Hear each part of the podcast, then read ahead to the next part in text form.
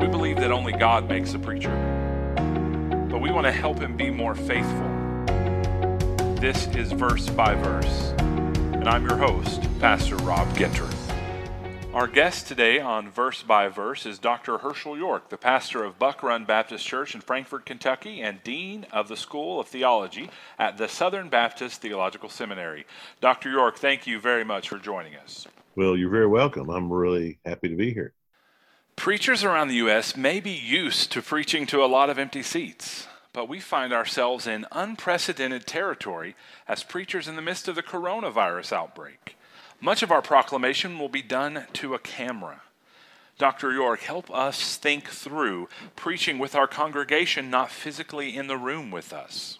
Right. I've, the only difference here is that I don't see them, but they're still there. So I I've been preaching now for the last several weeks uh, to an empty sanctuary, but I still feel very, very connected to my people. You know, it's been a grace of God that I I have not felt like I'm preaching to an empty sanctuary. I have felt my folks are watching this. They are engaged and involved. In fact, uh, this past week we had uh, mo- almost twice as many views as if you take our normal attendance and the normal views we get. Uh, we we doubled it. So I don't even know where all these people are coming from. There are, but it tells me there are opp- opportunities in this pandemic that I did not have before. So right now there's just probably more gospel going out over the internet than there ever has been and you've got to pray that there are people that are sitting at home who normally would not be and somebody is saying sharing a facebook you know a, a, facebook live event or something and they're watching.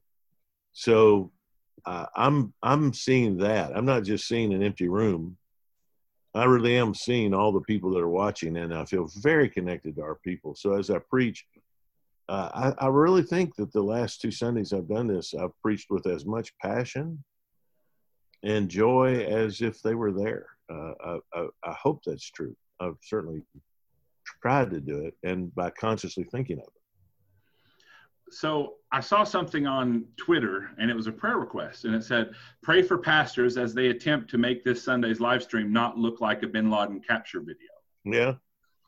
yeah. and in that, um, so, how do we do it well? Like, what elements of preaching stay the same, and what elements shift in this context? Okay, you're going to be you're limited to the technology you have, right? So, if all you have is a a cell phone that, that set up or is set at a laptop like this and teach, then you're going to be limited to uh, your your words and facial expressions you can't really gesture uh, effectively like this. You certainly can't move around and interrupt the visual field that much. So you're going to have to do the best of what you can. And I praise God for uh, guys I see from especially small churches. A friend of mine down in Western Kentucky pastors a tiny little church, and I saw him Sunday uh, when I got home. They're an hour behind us, and I opened up my Facebook and and he was sitting at a sitting at a table, had his tie on, uh, you know, op- with an open Bible, and he was just teaching. Praise the Lord. That's what he's got. He's got that technology, uh, and he's he's working within the confines of that technology. You know, at at Buck Run, we're blessed where we've got multiple cameras, and we can we we can shoot it just like there are people there in the audience, and I can move around and we've got multiple angles, all that. So you you are limited by the technology you have, but okay, don't lament what you don't have. Use what you do, and you're going to have to find ways to be good with your facial facial expression. Use humor, many different things you can do to keep an audience engaged. One of my dear friends, David Miller, is a, an evangelist, and David is a quadriplegic, and you know, David can't move around. David can't gesture. He can't hold a Bible. He has to memorize his scripture, his outline, uh, every time he preaches. and he does it so well. I've never seen anybody use facial expression, very deliberate speech patterns. He'll say things like, "Are y'all getting this? If you're getting it, do this, do this," and you know, I mean, he's got all these little things that he does because he has physical limitations. All right, so he's going to compensate and use other ways of uh, keeping people engaged, and I think that's what we're having to learn how to do. So people like you know, blind preachers never see their audience, and uh, and I know several of those. Uh, David Miller never gets to move; he's always sort of limited in space like that. So we're just having to figure out what others have figured out uh, all along, and and that's a good, healthy thing for us to do. It makes us think about preaching. Right. So in thinking about our preaching, um, every one of us step down from the pulpit and evaluate our sermons. Mm. And because of that, this uh, online live streaming changes that just a little bit for us because of all the statistics that come our way. So, how can we evaluate the success of our sermons while protecting ourselves from our arrogance and discouragement in the view in, in light of likes, shares, and all these statistics coming at us. Yeah. You know, you have to remind yourself that we're not searching for multitudes. We're searching for one. And if you if you really see that that you're you're just asking God to use you to reach the one. Uh, there's one lost sheep. Uh, there's one lost coin. There's one lost son. Lord, you help me to reach one. And if you do that, it doesn't matter how many viewers, shares, likes you get uh, you just trust that the wor- word of the Lord does not return void. It will accomplish that which it's purposed and sent to do. And if you truly believe that, rest in that. Uh, don't, uh, you know, it's not a matter of pride. There's always going to be somebody with a bigger church than mine and yours. And there's going to be somebody, actually, there's going to be somebody that's a lot better preacher than I am. Praise God for that, by the way. Right. And uh, you just have to say, it's about the Lord using me it's about my faithfulness. He's honored in my faithfulness. I think our people seeing us working hard to continue to minister and teach them, even in this thing, is a healthy and a good thing. I think, I don't know what the back end of this looks like. It's going to change a lot of things in our lives and in our culture. I'm convinced of that. It's not going to be two weeks of staying in and now we walk out into the sunshine and everything's great again. It's it's going to be different. It's going to take a while. There's some things about this that will change our culture the same way 9 11 changed our culture, just expectations and fears. I think that's going to happen here too. But I believe the church of the Lord Jesus can come out of this stronger and healthier than we've ever been. I really do. I think this should prepare us. There's going to be a great cultural tsunami coming our way in the near future anyway. We are on the outside of our culture anyway. We are we as we are frequently told I don't believe this, but we frequently hear it. You're on the wrong side of history because, you know, we we're not going along with the sexual revolution largely, and we actually believe in two genders and, uh, you know, things that that all of every culture in the world has believed for millennia. Uh, now suddenly our culture says, yeah, but we know better.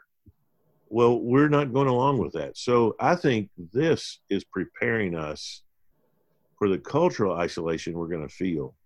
We've got a bit of a respite now with this current administration, but it's going to end at some point, whether now or in four years or eight years. At some point, our culture is going to make it difficult for a church that believes what my church believes to get a loan. I mean, a lot of things going to happen in the future. I think we come through this sort of, this is like boot camp for that.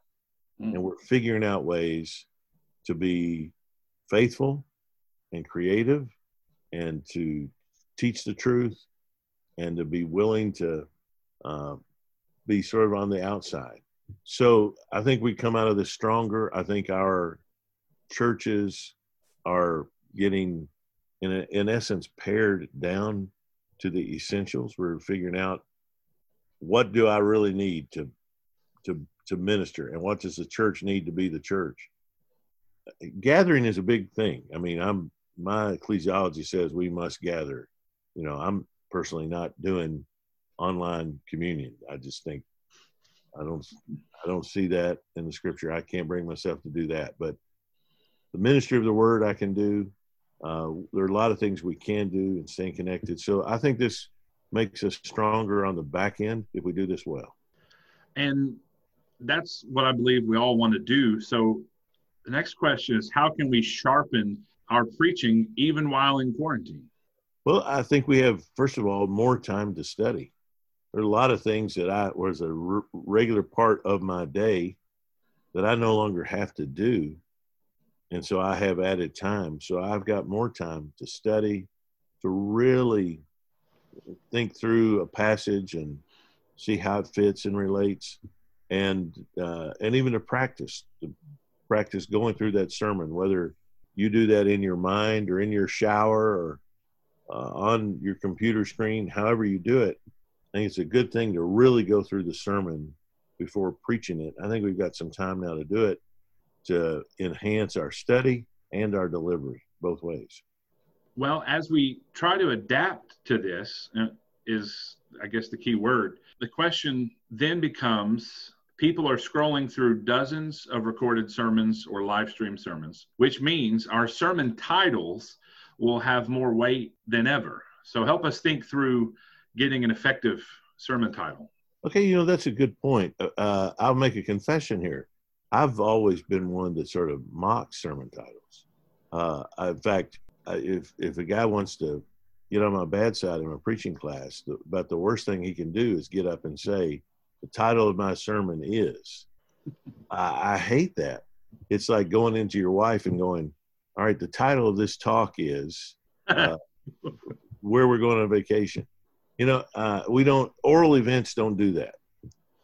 I've always said the only reason we need a title is for the bulletin or the, you know, the label for the CD or the, the link online.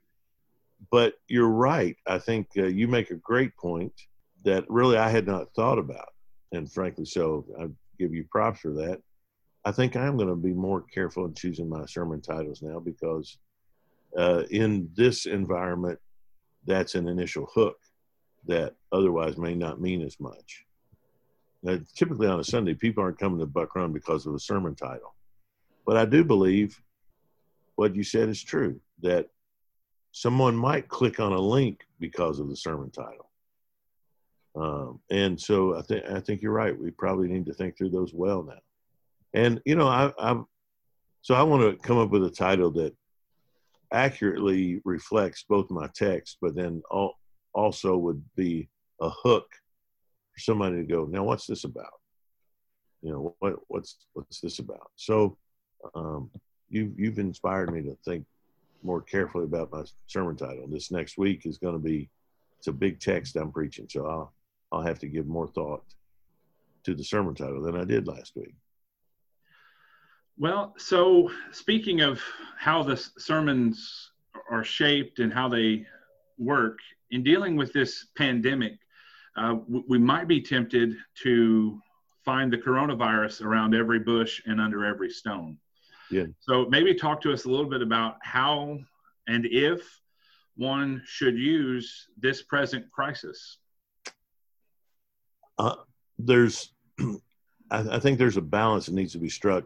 There's no question this is on everybody's mind and and heart because it's impacting every part of our lives, from you know retirement fund to uh, our jobs, our income, uh, our the health of our loved ones, everything. So I don't think you can ignore it.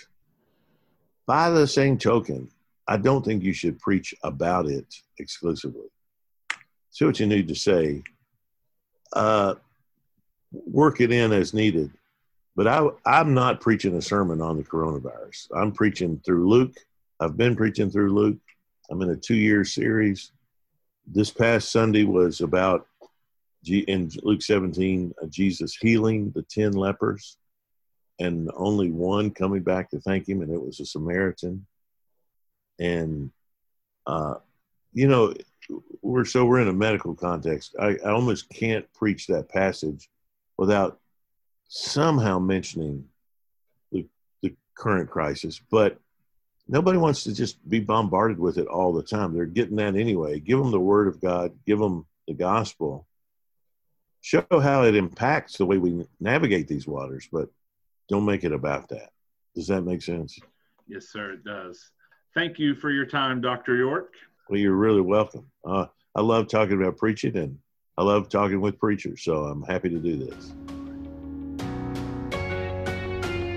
Thank you for listening to Verse by Verse. You can find us online at goversebyverse.com. Join us again for preaching resources to help you become a more faithful expositor of God's Word.